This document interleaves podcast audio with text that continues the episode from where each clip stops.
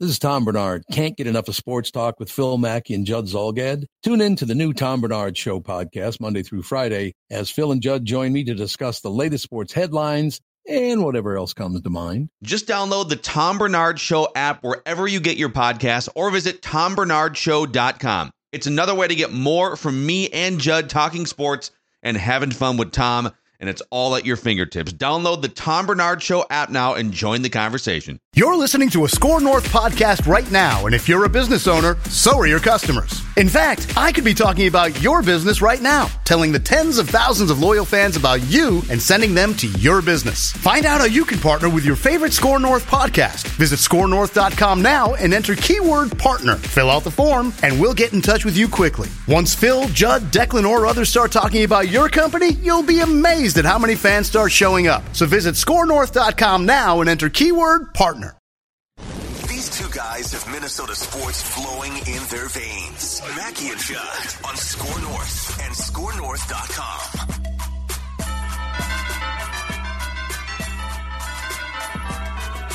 Time for the playoffs now. Time for the playoffs now. It's Super Wild Card Weekend. Ha! Are you guys ready? Look at me. What are you doing? Yeah, what I'm are bobbling, you doing? I'm bobbling around. I'm so excited. Not on rhythm. I'm a little confused. I'm Judd not has never rhythm. been Do you- accused of having great Do rhythm. you do you know me? Not in What's your rhythm. uh, What's your go to dance move at a wedding? When like Don says, "Judd, I need you on the dance floor for two Yep. songs. That's it." Are you Yep. like a thumbs out? Are you a shoulders dancer? What's I'm sort at of a home. role. What's your thing? I'm sort of Mr. Roboto dancer. Like I've got like a shuffle of like four. No, I don't do that part. But like my legs, like I try and move in a box.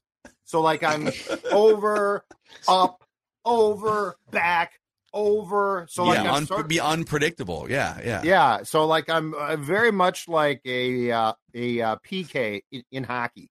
I play a box formation of dancing, and that's what I do. But yes, I am the most. I have. It's funny because my dad loved to, to dance. My dad had rhythm. It was phenomenal. Oh, I have zero. Like it's not even debatable. It's Judd is like, El- Elaine from Seinfeld out there just Take- spazzing. take some, uh, you know, Judd. Take some lessons. Uh uh no. Ain't gonna work. You need the Alexander Hitchens. You just you stay at home. Right here. This is you. And not, nothing else. You, You, just know what? you stay That's at home. me. That's me after a couple drinks, probably. Okay. But the more drinks, the more the oh, worse. oh. I see. So after after only a couple drinks, I'm you're, probably I probably am but after a like a conservative drinks, dancer, but after eight drinks, it's all over.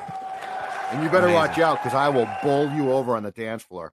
He's just shoulder checking people. Um, all right, it's Feedback Friday here on Mackey and Joe, where we just take a batch of your questions and concerns and critiques, whatever you want to send to us via the Score North app. We always check out the Score North YouTube channel, Purple Daily YouTube channel as well. Let's start with this one here. Uh, Yi Vang chimes in. I live behind enemy lines in Madison, Wisconsin. Love watching and listening to Score North and Purple Daily. Watching you and Alex Boone, Phil, break down tapes is awesome. Thank you for uh, for that compliment.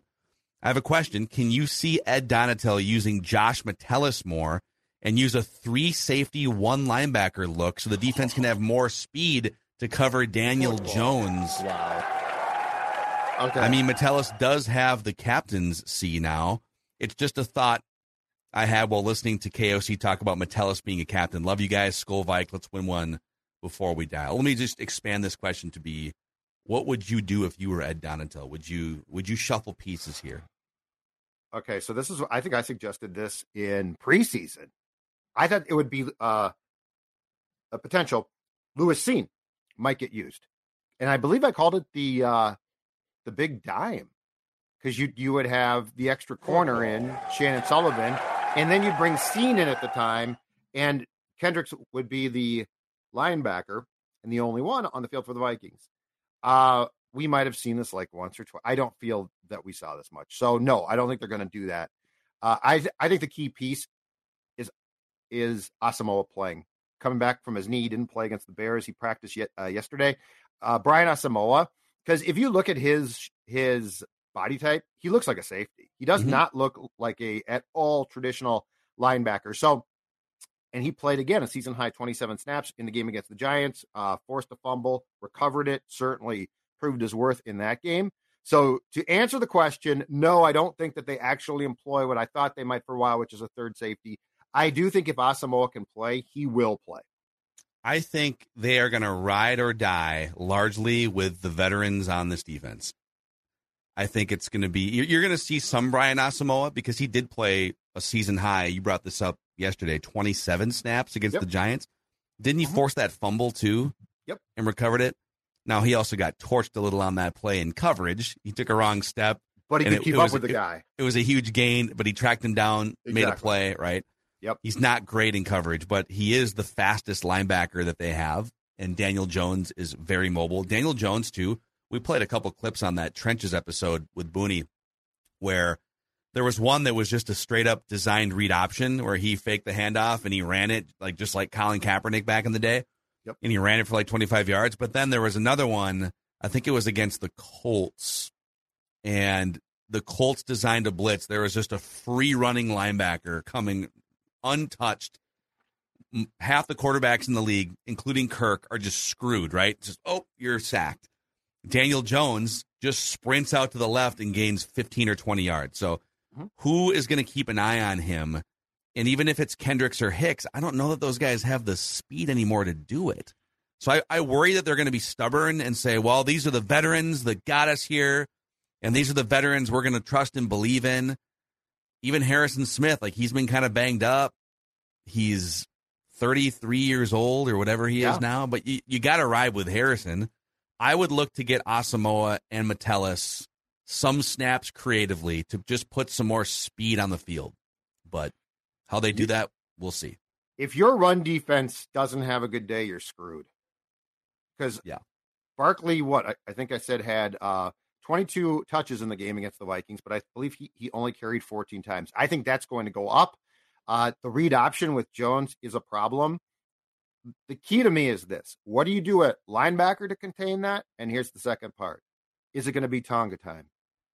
Because if it's not Tonga time, if they can, if they gash you, it's over.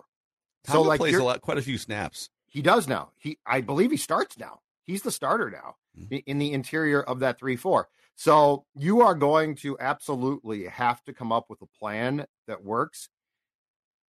The one thing I want to see from Ed in what could be his last game here. Godspeed if it is. Uh, the one thing I want to see is if this defense is going to go down, go down being aggressive, go down with a plan. If I see that man running a defense that is basically prioritizes, well, this works, I know it works. I will personally go down to the sideline and fire him myself. And I hope Kevin O'Connell wouldn't allow that. Fired. I hope O'Connell wouldn't allow that but honest to God, if we don't see them have a creative, aggressive plan, this passive crap yeah doesn't work. Agreed. Shell. What the are you shell worried works. about? You're giving up tons of points and yards yep. by being passive. I would rather see them get aggressive, get burned a couple times, maybe give up a couple touchdowns, but then force an extra turnover that they wouldn't have otherwise forced. Or or force you know, a big sack on a second or third down that changes a drive, right? Yes. Fani chimes in here via the Score North app. How is this defense this bad with Za'Darius Smith, Danielle Hunter, Dalvin Tomlinson, Harrison Phillips, Eric Kendricks, Pat P, Duke of Shelley, Harrison Smith? This is your question. I am just as confused and lost as many other Vikings fans. Can you guys do a PFF grade evaluation of the defense for the entire season? So here's the thing. I do have I do have PFF open, but I believe they grade the players based on what they're being asked to do, right?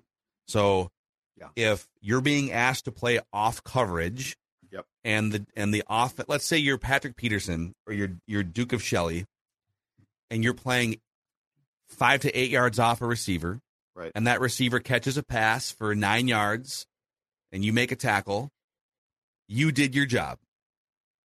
That guy, it was a boom. It was a quick hitting pass. You you tackled him without any yards after the catch. You're going to get a pretty good grade on that play because you did your job. But the mm-hmm. scheme, you playing off the ball by five yards or eight yards, what you were being asked to do, led to a completion of eight or nine yards. Right. That's how. I mean, I'm just a an idiot with a microphone. I don't I don't know what the inner workings are of PFF necessarily, but I think that's what's happening. So they actually have so they grade on a 1 to 100 scale but 90 is like like elite elite players think aaron donald would be like a 90 an average player would be like a 60 like a 60 to 6 like 60 to 65 would be like a league average player your total grade here are the vikings defenders with a grade of at least 68 or better so like considered to be above average defensive players I'm probably overgeneralizing, but that's it. Uh, Hunter, 86. Josh Metellus played 260 snaps, 85. Za'Darius, 82. Duke Shelley, 81. Patrick Peterson, 81. Brian Asamoah, 79. Tonga, 78. Dalvin Tomlinson, 77. Harrison Phillips, 72. Harrison Smith, 70. It's like It's 10 players. That's ridiculous. and that's the worst, the second worst defense in the league. Now they do have a couple guys, you know, for instance, um, Chandon Sullivan's been really bad. DJ Wonnum's had a bad season. Jonathan Bullard's been bad. Cam Bynum's been pretty bad. Eric Kendricks has not been what he usually is. Patrick Jones. So there's a few guys that haven't really been great, but this screams like a scheme issue more than a player issue to me, anyways. Yeah, I think it definitely is. I mean, again, I I will go- go back to I would challenge you to find a season um that's comparable in the Vikings time of PFF grades to Danielle Hunter's season, which is he's graded out consistently really well, and there have been periods of time where I don't notice him. Now, He's at first, doing I his think, job. Yeah. at first, I think that's a Danielle Hunter problem. But when you see that grade, something's saying, no, it's really not. It's a schematic problem. And look, Mhm. I understand that Donatell was brought here to run a scheme. Okay. So, like, the starting point was O'Connell liked what Fangio did, knew that Donatell was now a disciple of Fangio, and said, install that scheme because it's hard to play against. But at some point in time, the fact that Kevin O'Connell, and this is where I think Donatell's gone, the fact that Kevin O'Connell, after that second Detroit game, the loss against the Lions at Ford Field, had to had to go to Ed Donatell and say, "Here's how I would scheme against you, be less predictable." Guy. But I mean, that's okay. The NFL is all about keeping things unpredictable. That's Yeah. the whole. That's the whole course of this league. So yes, I I think that uh, Phil, you asked a question on Monday or Tuesday and said, "How is a defense that seemingly has some really good components, like several good components, this bad?" And yes, I think that it has been. I don't think Ed Donatell, other than when he's forced to, has ever maximized the players on this defense. Yeah. It's it's kind of bizarre. Danielle Hunter, by the way, is second on the team in I'm sorry, third on the team in stop tackles. So a stop would be a stop tackle is defined as um, if you make a tackle that is a failure for the offense. So a successful play for the offense is if you get at least I think it's 40% of the necessary yards on first down, 60% of the necessary yards on second down, or a conversion on third down. And conversely, if you're a defense and you tackle a player before they hit one of those marks, it would be a successful play for the defense. And Danielle Hunter, in addition to being top five or six in the NFL in um, in pressures, was also excellent at just stopping if it's a handoff through his you know general area. He's great at that too. Here's a funny thing: I don't really know what to make of this because the Vikings aren't the only team that will drop edge rushers into coverage once in a while, and it doesn't happen that often. Right. But Danielle Hunter and Za'Darius Smith combined to drop into coverage 64 times this year. So a few times a game, one of those guys is dropping into coverage, or both of them. When quarterbacks threw at them, which was only 10 times, they were 10 for 10 Yeah. for like 70 yards after the catch. Yep. It's not that doesn't work. I just would say I get it. Once in a while, to be tricky, you're going to drop a guy into coverage or something. But like So Danielle yeah. Hunter shouldn't be dropping into coverage. Well, and Za'Darius Smith has had a bad knee for how long now? Like you can you can draw a line on on effective Za'Darius, ineffective, and it's that. And, and he says he's fine, or I I think he said that he heard it in Buffalo, and that now it's fine. We'll see. Uh, if it's fine, that should be a huge threat against And- the Giants. And what's funny is Danielle has an 84 and a half out of 100 coverage grade. So they're saying when he's asked to drop into coverage, Yeah. which is 31 times, you know, they've only targeted him seven. So Yeah. there's like 24 other plays in which he's doing a good enough job that they don't they don't throw at him. But I, so schematically, he's he's doing what he's supposed to do largely when he's in coverage. But I would argue are those 31 coverage snaps better spent elsewhere doing Well, doing things like pass rushing and the you know? 31 and those those 31 coverage snaps are only sort of a symptom of the problem. Like the problem goes so far beyond that because it's the use, it's the full-time use of guys. Um, it's why I am once the the uh, season is complete, Phil, very excited to hear your list of seven candidates to replace Ed Donatell. it's burning That's a why. hole in my pocket I know, now, and it's too. killing you not to oh, reveal Oh, it, which is my favorite thing. I got a I got a text from Mackey, I think it was last Sunday, saying I've come up with a list of, of seven potential replacements for Ed, and I've been I've been mashing draft film all weekend. I said, it's like the I said I don't not think done. I don't think we can unleash the seven candidates respectfully until the season's over, right? So Correct. Didn't you say that you spent like all Saturday like with a glass of wine and draft film? I uh my Saturday last weekend, large chunks of it was yeah, it was me putting together seven potential Ed Donatell replacements, and it was mostly studying like the five position groups the Vikings could look to target in the first round of the draft. You and They only have four draft picks. And I have for you guys, whenever the time is right, whenever the time is right, maybe it's, hopefully it's not for another month. We'll see. Yep. Yep, yep. I have for you a handful of wide receivers, not just good wide receivers, there's a few of them, but downfield deep threat wide receivers that the Vikings Oh. could target in this year's draft. I have a list ready to rock and roll, researched everything. Yeah. And whenever the time is right, we will do a weekly and I, I won't I won't unveil too many details yet, but we will do a weekly like draft speculation show that we think you guys are going to really enjoy. We're gonna bring So we got- something to the table, is what you're saying. So hopefully the Vikings play for another month, but if and when they bow out, Yeah. we've got you covered right away on Purple Daily. Well, the The- draft the next man. day. Love it. All right, let's keep it uh, keep it rolling here. In fact, this next question here on Feedback Friday is presented by our friends at Underdog Fantasy Dex. This is a great weekend if you haven't dabbled to jump into Underdog for the first time. Yeah, you got NFL playoffs that are going on. My guy Alex sent me this five pick'em slip, Judd, from an NHL pay- parlay that he hit. So he had a little five pick'em slip for six hundred bucks, taking hires and lowers. Took some hires on Kevin Fiala shots, on over Uh-huh. under on McDavid goals. Pheonix Copley. yeah, a Pheonix Copley play for God's God, sake. I love this guy already. It's like a brother. Lower on Martin Jones. He even took the higher on Cam Talbot because why wouldn't you? You can do this at Underdog Fantasy. Promo code SCORE, S K O R. They'll match your first deposit up to 100 bucks. If you want to get in on some super wild card weekend, some NHL picks, PGA Tours heating up a little bit. Old Dex Tweets was able to cash in some slips last weekend on that one. Go check out Underdog Fantasy, the best and easiest way to play fantasy sports. Okay, Tim Mulgren asks this question. Now that it's been almost a year since Mike Zimmer was fired, what's one question you would ask Mike if you knew he had to answer it honestly? Ooh, I love this. I absolutely love this question. Um, I would. Oh boy, there's a there's a few here actually. There's a few questions here. I, I would would- want to. I'd want to go back five years. I'd want to know. About Kirk.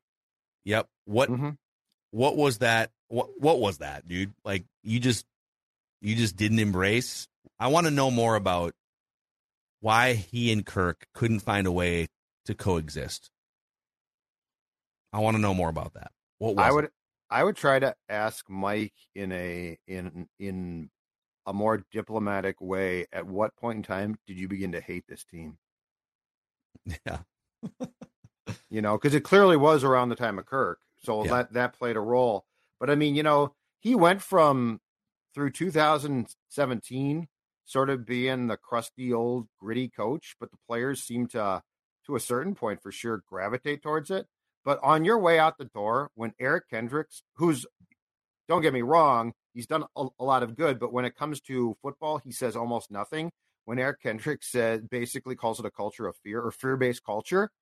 Um, he clearly hated you by, by the end, and Yeah. I think Mike reciprocated that. So I would be very curious to know, like, where did it cross the line from? These are my guys. I'm tough on them, but it works. To I basically can't stand this team. Yeah, interesting. What would you ask him, Dex? Ah, da.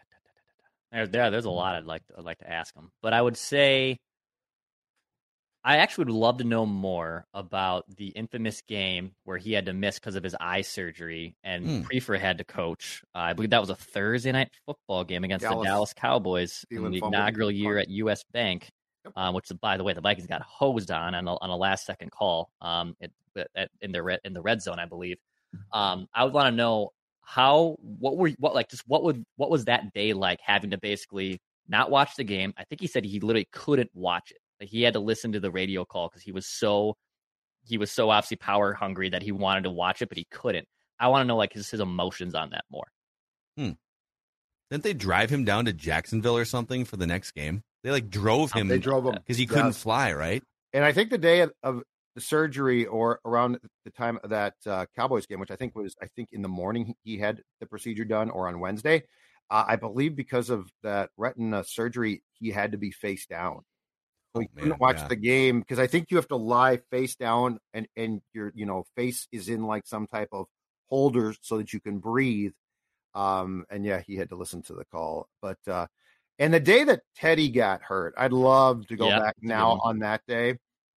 That would be a great oral history type of story now about like that whole day, what transpired, who did what, Yeah. um, and like how much did that just change things ultimately in in such a huge way from what the vision had been, right? And if Teddy had not blown out his knee, I mean, he's a different he's a different player because of it, right? oh yeah, You know, what would he have been more than just kind of a a backup? He's one of the better backup quarterbacks in the league, Yeah. right? But he's not he's not going to be a long term star. What would he have been without that injury? it's a miracle he came back at all. Mhm. So yeah, you're right about that. Let's see here. Uh, Alan has a prediction. I, I think this has to be off the record, Alan, because we only take on the record predictions during Write That Down. But this is an interesting one. He says the 2023 starting quarterback for the Detroit Lions will be Tom Brady. Going back to back to the state of Michigan, Not play for Dan Campbell. The Raiders make a lot of sense. J- Jared Goff in 2023 probably better than Tom Brady, like a 40 right 46 year old Tom Brady Yeah, or Jared Goff coming off like the second best year of his career. It sounds crazy to say that, but unless Brady um, privately hates McDaniels, Vegas makes a ton of sense for Tom Brady. it does. Those two guys seem to work well together. Do they Yes. do you revisit the whole Miami thing? I mean, if Tua's gonna not be able to play quarterback, like, I don't know. That's a interesting question. I'm not sure the league would allow that now. Because like yeah, they, because they got they got ni- they, got got fined, first round got draft pick taken away. yeah, I don't know that the league. I think the league might have said, "Don't even talk to him again." yeah, Yeah, it's interesting. Um, and then Matt Hansen says, with the playoffs about to start, I wonder, I was wondering what team other than the Vikings you would like to see win the Super Bowl, and what team would you despise seeing win? So outside of the Vikings, I think I'd like to see the Bengals win it. Burrow is just so much fun. Um, I'd like to see the Bengals win it. As far as despise, Eagles. I would. I Cowboys. those fans are so despicable. The Cowboy, the Cowboys haven't won anything in like thirty years, though. But I don't like the Cowboys. They just do nothing for me. I don't like them. They get so much attention, and it's not deserved, really. Like they mm-hmm. get attention because they're in Dallas. Yeah. But eh, yeah, Okay, you know, the Buffalo not a bad Bills. If if it can't be the Vikings, I would say the Buffalo Bills finally getting there first. Stefon Diggs getting a title. Yep. The stuff that happened on Monday night a couple weeks it's ago. a good one. I, I would probably say the Bills. yeah. I like the I like the Bengals a lot. I think the Bengals will be fun to see. Um, the Bucs it would bore me. Like if Brady does it again, like it does nothing for me. I'm sick of But Brady. with this team, though, that would Oh be God, yeah, he'd be insane. dra- he'd be dragging a dead horse across the finish line, dude. You know, if if he would win, I, people might start to consider him the greatest quarterback of all time if he could drag this team to a championship. Would this be like his seventh, eighth, eighth? Right? He had six in New England, the one in Tampa. This at would be his right now? eighth championship. It's ridiculous. Oh man. So and the Lions. That's all. That's my answer. If the Lions could somehow sneak their way back into the playoffs, Unbel- Your love for the Lions is the really eighth best team in the NFL. You guys the disrespect. the line. Disrespect. I dismissed them by the end. All right, let's uh let's let's turn our attention to the baseball team here. They splashed around and found a Carlos Correa for two hundred million dollars to play shortstop this week. There's been a bunch of trade rumors. Let's start with this one from Noah Welch on YouTube. Luis Arraez doesn't hit many home runs. Okay, well, we set the major league record for home runs in 2019 and got bounced in a matter of days in the playoffs. Arraez grinds out at bats. He's a spark plug, and he gives you many quality at bats. Come on, Twins. They're overthinking this with some of the Luis Arraez, like trade him for a starting pitcher rumors that are out there. So I'll take Noah's comment and ask you guys how would you feel if the Twins traded Luis Arraez for a pitcher? Should they be shopping Luis Arraez? I don't think it's a terrible idea to shop him. I don't, but I, to what uh, Duke said, I think I would want more than what they're currently trying to get. Here's my thought. Okay, my and it's not twi- not quite a conspiracy because I think if you connect the pieces of the reporting puzzle, it actually makes some sense. I think they're trying to get Lopez from Miami and are probably w- willing to trade Arraez so that they can turn around and trade Gray because they've got three guys, three starting pitchers who are going to be pending free agents unless signed to extensions. Maeda, who you're not going to trade right now, uh, Mahle, who you're not going to trade right now because of concerns about their health, and Gray. And so I think the end game here is, is to try to trade Gray. So I don't like how this is shaking out. And the other thing too is Arraez is not only a really valuable bat, he's a valuable guy because of the versatility. And it's not like you don't have injury problems. Like we can say, well, the new trainer is going to be great. Okay, but they've said that before. And so like Isn't the fifth time we've Yes, done this with the trainer? they fired Dick Martin like in the late 90s or early Oh. 2000s, they're always like, we got a new trainer and you should see Yeah. this guy, athletic trainer. So, um, my reaction is I certainly understand making trades. Kepler for sure should be shopped. I would hang on to Arraez. I would not be as eager as they appear, Dex, to trade Luis Arraez. I consider for the right piece for sure. Pablo Lopez is a good pitcher. He's he's an above average quality pitcher. He's 27. Um, but I probably need something more than Pablo Lopez for Luis Arraez. I probably need something. Uh, I need I need a next level pitcher for Luis Arraez. Here's where I'm at with this. All right, I, I do think, I do think Arraez probably showed you his peak last year. He's not. He's not a power guy. He's not really an amazing defender, and you're kind of like putting his glove at first base.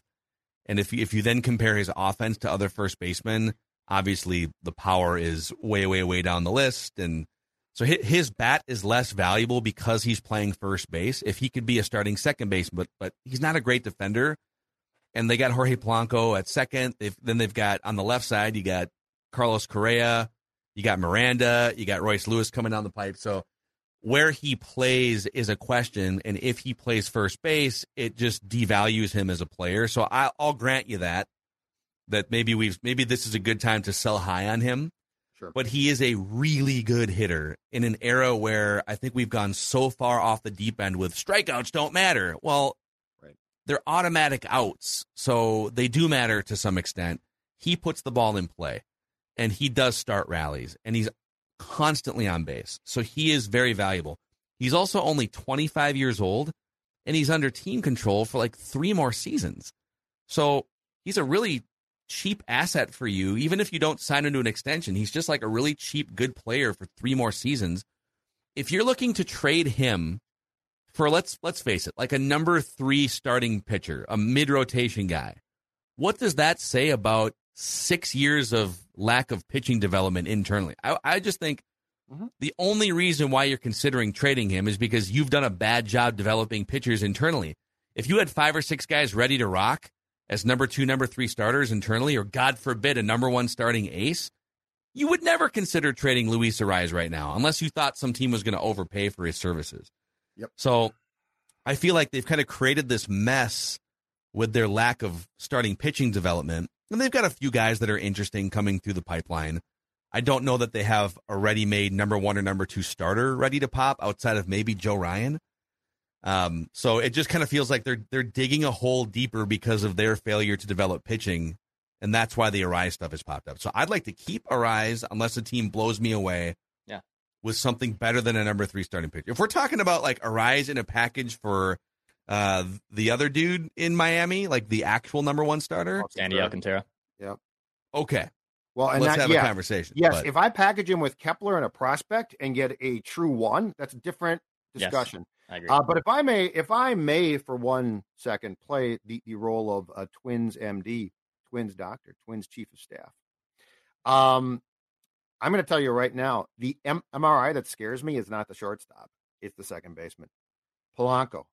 I think Polanco's ankle and leg is an issue. It has been for two years. And look, to his credit, he plays through it. But this is a weird team because they do not really um they don't value guys that play through pain as, as much as some teams because they're itching to sit them.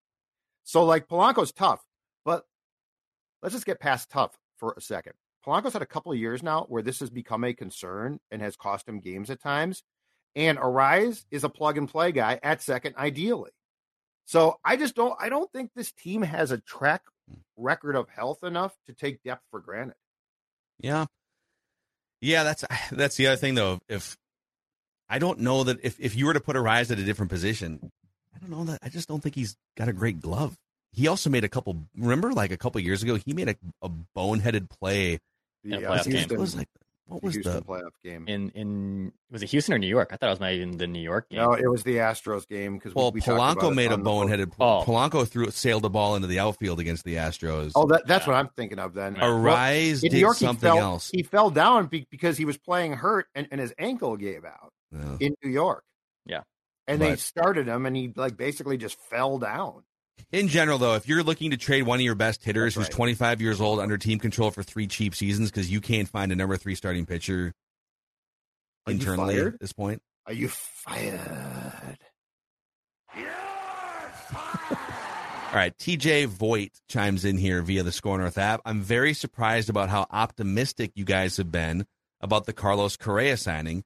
They ended up paying about $40 million more than the next highest bidder on a six year contract for a player that was deemed damaged goods by two other more competent organizations. Do you really think this will work out for the Twins given their history? I guess my question back to you, TJ, is and I, and I acknowledge everything you just said is accurate they did pay a $40 million tax basically like the, the tax for Correa to choose Minnesota over the Mets was an extra $40 million on a six year contract. Mhm. And you did have two other medical staff say, we're definitely not doing a 13 year deal or a 10 year deal. We could talk about a six year deal, but at this price point, right? So major red flags.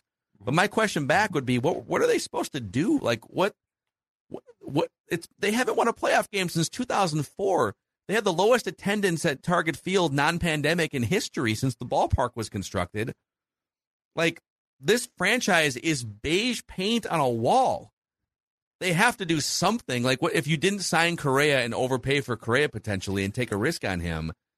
Uh, I don't I don't I don't know what else they were going to do to be relevant in the next 2 to 3 years. Like pray that Buxton can play 150 games for the first time. I I don't know, man. Risks are us, man. Risks are us. Buxton, give him a contract. Correa, Mahle, contract. Paddack Mahle, just agreed. He just Paddack agreed to avoid arbitration Sammy today. Dyson, you bring your catch schnuckles here, and it turns out you're a jerk.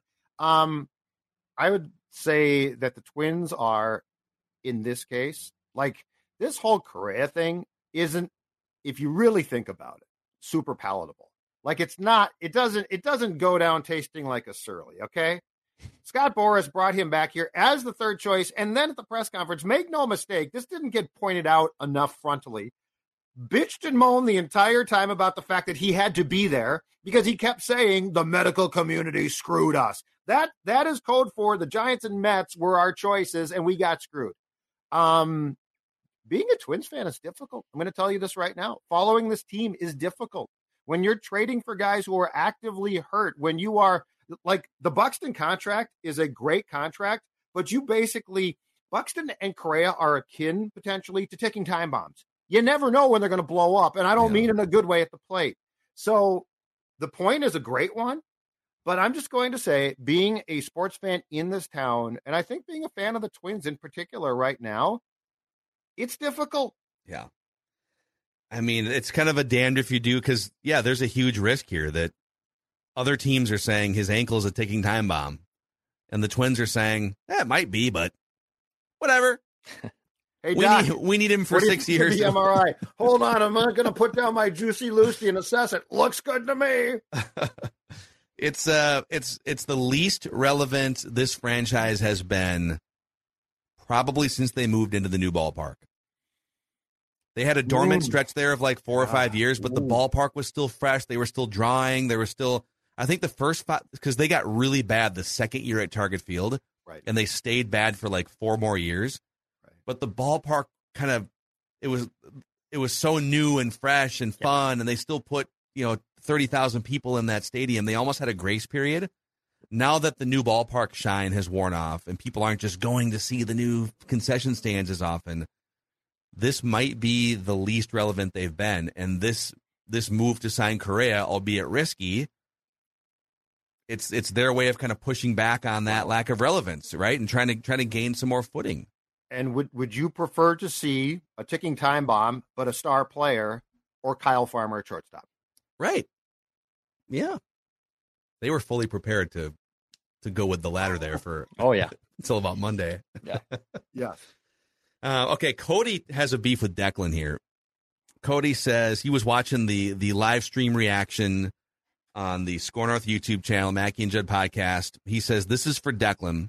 I am a devout listener. I remember when Correa signed with San Francisco a month ago, or agreed with San Francisco, and Declan said he needed a break from the team for not keeping Carlos.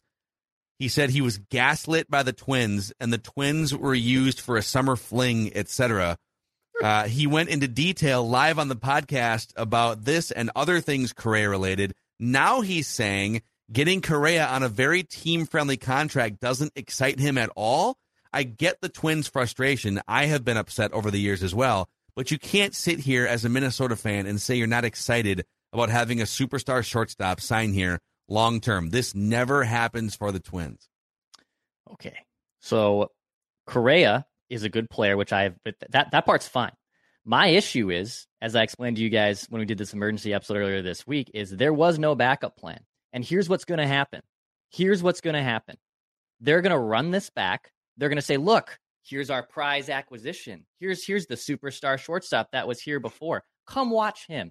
He's only going to play in 125 games. We're going to run out the same rotation again. It's gaslighting at its finest. I, I was in a I, I'm in a Slack chat with all my high school friends, and, and they were breaking down. Look at this lineup. Does this lineup look so good? I- Is, this what we're gonna do? Because we're gonna well, look who's at in up it, and right? down. Because Kirilloff's wrist is hanging by a thread. I need to know. It's- I need to know it's more. the ifs, it's the ands, it's the buts, it's the gaslighting, and there was no backup plan. So you got Correa, which was great, but you got him at the 13th hour after every other option out there to improve your pitching staff, improve other things on the team is gone. And then if you want to improve yourself still on that pitching side or in those holes where you need to improve yourself, you have to trade your prospects, and that's what something I want to see this team do. If they can do that for the right pieces, by the way, not the damaged goods of Chris Paddack or Tyler Mahle, then that's a different conversation. I will applaud them. But I, I, I won't get super excited about a team that's basically running the same team back that was 15 games below 500 for the last four months of the season. Yeah, I so I'm I'm more excited than Declan is, even though I also am equally frustrated with this franchise. But the crazy thing is, to your point, if, if to use a poker analogy, they had like a two outer on the river. They literally needed like, okay, there's two jacks left in the deck. We need one of them to spike on the last card. The only way we win this hand is if a one in fifty shot or whatever hits on the last card, and that's what happened here what would this all look like? What would the subsequent moves be from now until spring training if he had signed a six year deal with the Mets instead? And that I agree with that frustration. There's been a lot of this front office has had a lot of missteps in the last two or three years. And if it wasn't for the luck factor of these physicals going awry and then this kind of coming back in their laps, what team were they going to trot out in 2023, right? Kyle Farmer team. So they were they, they were that close to just being even less relevant because they put all their eggs in the Carlos Correa basket. So I feel that too. But, you know, now it's back to a lot of ifs, right? And if if the ifs happen, if Buxton, if Correa health wise, if Kirilloff, if Royce Lewis, if these pitchers, if you check off a lot of these ifs, this will be a really good team. But it's it's a lot of ifs. Their inability to develop and just as importantly at key uh, times acquire pitching, especially bullpen help though. I got to see him do it.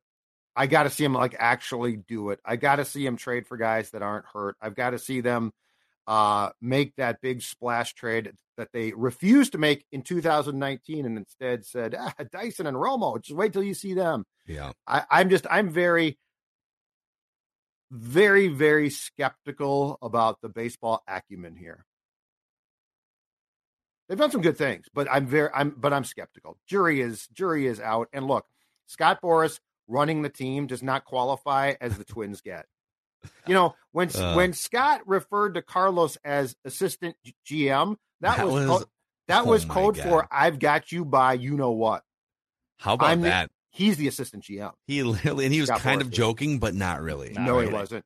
No, it's very clear that Carlos has told them what they need to do. Yeah. Um, it's very it's it's very it's very clear that this is this is a Boras Correa production. You know, I love this whole thing of well, Derek stayed in contact, Derek stayed in contact. I'm sure he did, but I'm sure it was Scott that told Derek to make that clear. PY Tube seven seven seven on YouTube chimes in here and says, if the Twins don't win a championship in these six years of Correa's contract, it's all for nothing. I'll phrase it into a question here and say, what what does need to happen in the next six years? Win, winning a playoff game, Step one. Absolutely right. I, I would say winning a playoff game this year. Well, Yeah, it's uh, more Let's teams get in than anybody. Go win a freaking playoff game right now. let's forget um, Correa's six to what potentially 10 year contract. Let's talk about what needs that to happen here in the next few years for, in Joe Pohlad's eyes, for Falvey and Levine to stay here. Because I, I think that's the that's the ticking clock as far as who stays. Well, for Like, you, if Carlos, that that clock ain't ticking Yeah, I agree internally. Um, if That attendance- clock is not ticking internally. I agree with Phil. if att- if attendance continues to be bad, if this team continues, uh, I'm Dude, they so kept sure- Terry Ryan. The same family kept Terry Ryan employed for like twenty years. I agree, but um, hopefully, perhaps Joe is not as patient. But there's a lot of business things here, guys. That if they continue, and I look, I hear what you guys are saying, and I don't, I don't fundamentally disagree from what we've seen. So that would need to change. But when you consider this, attendance with Carlos Correa on your team was terrible. That's impressively bad. You fell, you were in first place in a division that, you know, just to be clear, I'll speak slowly, sucked. You fell apart. That's bad. Your television contract, when that is the heart and soul, that, that's the heartbeat of your financial stability in lots of ways, is up in one year. And just having Correa back ain't going to get you a big contract. It's going to need to be, we showed marked improvement. So I'm just saying, from a business standpoint, Joe Pohlad and the Pohlads need to understand that unless there is legitimate reason for excitement and optimism, and I don't mean trying to, as Declan says, gaslight, um, just from a business standpoint, at some point in time, something's got to give, and that's before six years. And that, and to Judd's point, you know, maybe, maybe they are taking necessary steps there. You know, they signed, re-signed Carlos Correa. They were updating both the video boards at Target Field to try to enhance stadium experience. But at the end of the day, if if you really want to change the image, it's not running back the same thing and the same thing that they've been doing for 25 years. Th- th- those are you're talking about. You, you would like to see internal changes from top down, everything from executives to down to ballpark presentation to everything involved. And to Mackey's point, they've never really shown the, necessary steps to make significant changes like Well, the front office change from Terry Ryan to now Thad Levine and Derek Falvey was a huge change, like a 180 degree change. Yeah. They revamped the entire internal scouting department in terms like they uh, they didn't revamp the whole scouting department, but they brought in a lot more people to fortify with analytics, and they they went from being this sort of archaic, ten years behind the times franchise from a baseball ops standpoint to being toward the front of the line. and in some ways, I think that's actually hurt the organization too. They're so reliant on decisions they make at two o'clock in the afternoon, as opposed to leaving some room for, you know, uh, a gut check from your manager and field staff. But yeah, it, it the whole thing. They've made some big changes, but there's just a staleness about it because they haven't made a run in the playoffs. Because you know, even think about like 10, 15 years ago. All right, I'm gonna I'm thinking about going to a Twins game on a Friday night, and uh, you know, Metrodome even 2006 or 2009. And there was a lot of box office guys that you might want to see, right? You go see Johan Santana pitch, go see Francisco Liriano pitch, go see Morneau. Joe Mauer, Justin Morneau, Torii Hunter. Like they had box office attract, like local box office attractions. Right now, I think Carlos Correa is, but obviously the ticket sales didn't spike last year. Byron Buxton is, but you don't know if he's going to play, and he and he doesn't play in half the games. Yeah. Do they have any pitchers right now of the 15 pitchers they're going to have on their roster at any given time that you would pay Hell money to go see? Judd and They I don't. sat. Judd and I No. sat through a monsoon to watch Shohei Ohtani pitch in September. We literally Yeah. sat. And we, I mean, actually, Well, I'm getting kind of. We had we a went couple too many drinks at the bar, but but still, sang. That was the biggest pitching draw that we were looking Yes. forward to. It wasn't Joe Yes. Ryan or Bailey Ober. No, no way. Well, and they have to know this too. Slapping a new coat of paint on that place every year is not going to draw people. Like the scoreboard. Okay, now we're improved the scoreboard. Now we put a now Yeah. we put some artificial turf beyond right field so that kids can play on a horse or something. That's not going to draw folks. And the other A, thing a too is a deep playoff run to get people emotionally Yes. invested. That's how you do it. And when they were bad in the Metrodome, of course, attendance plummeted. But keep in mind, too, tickets then were cheap. Like for what you're charging people now to go to a ball game to drink, you know, $16 craft beers, you need to be winning baseball games. And that includes playoff games. And until you can consistently prove that you are a contender to do so, people aren't going to buy in. You know, how many people next season are going to show up because of the scoreboard? Yeah, I'm. I'm You yeah, know, I it's don't just know. uh, some big scoreboard aficionados out it's a there. pipe couple dream. might show up. Big Darktronic fan. You know, just just love love those scoreboards. Love to go all around the Midwest. They do a great job. It's a pipe dream. So yeah, I think I, I I'm I'm curious. I, I I think Correa will be fine with his ankle for a few years, but they need to. It, you don't you don't win people over with a press conference in January. You win and you- and hell, you don't win people over with a hot start in April because that can go away quickly as we saw last year. Yep. You win people over in October. That's how a generation of fans got hooked in the late 80s, early 90s.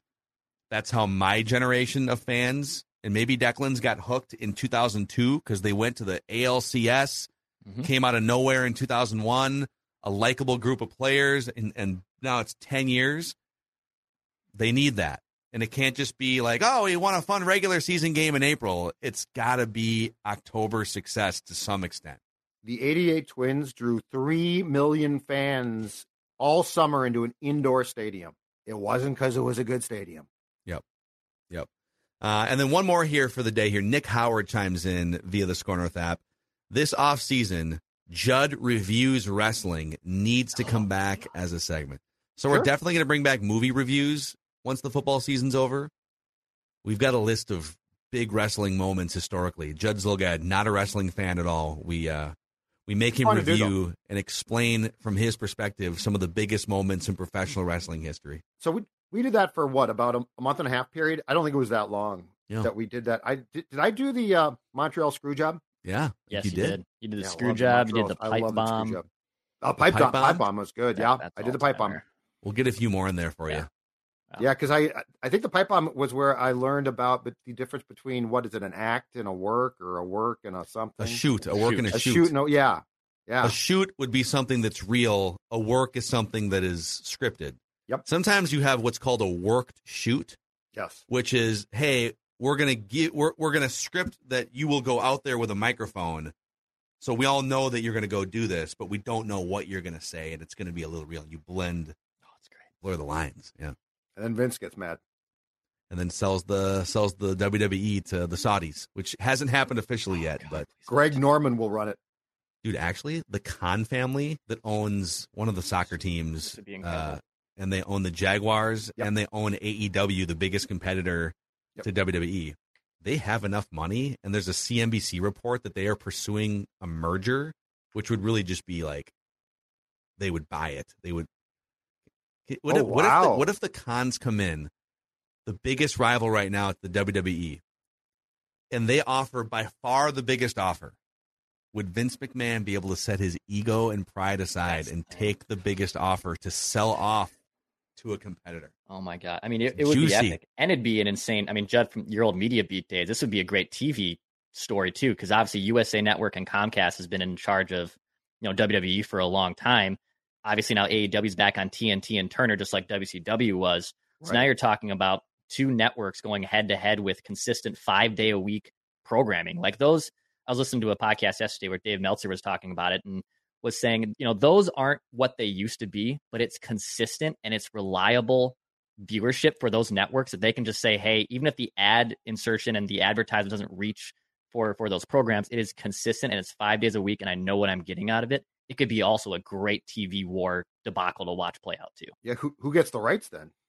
That's They Well, so the, so there's two discussions right now with WWE. There's the the rights. So they have media rights with USA, and then they have media rights for their la- their library and their like pay per views with Okay. Peacock. Um, so those rights are coming up, I think. But over the top of that, Vince is looking to potentially just sell the whole company. So there's all. This is a it's so great. very interesting time. To So be what- what became fan. Of their uh, website. Didn't WWE Vince start- Network? They just they rolled it into Peacock. Oh, they did. Okay. Mhm. They took their entire See? catalog of everything and all Learned their something pay per views, and they rolled it right into Peacock. Like two Did they sell ago. it to Peacock then? No, Peacock essentially it's just like any other rights deal. It's just like the NBA with ESPN or Okay. the the WWE has licensed. It's like a two year, three year deal. Has Yeah. licensed to Peacock, NBC It's great. their entire Yeah. catalog and uh and like the fourteen pay per view. I have I have Peacock not for the NBC shows, but for the WWE network. That is the main purpose I have I don't Peacock blame you. for. Yeah. It's pretty great. So so we might have to bring that back. Get Judd to to break down some old some old wrestling stuff. All right, that is your feedback Friday here on Mackey and Judd. Don't forget there is a playoff game this weekend. And Vikings Vent Line will be live on the Purple Daily YouTube channel right after Vikings Giants finishes up, and hopefully not a moment earlier because the only two or three times we've gone live early is when the Vikings. No, we're getting not going. We're not kicked. going We're not live going during live. a playoff game. Well, Are you We're going to not leave early at halftime? I don't care if it's thirty-three nothing at halftime. We're not going live, and I'm staying at the damn stadium. All right, all right. see you guys.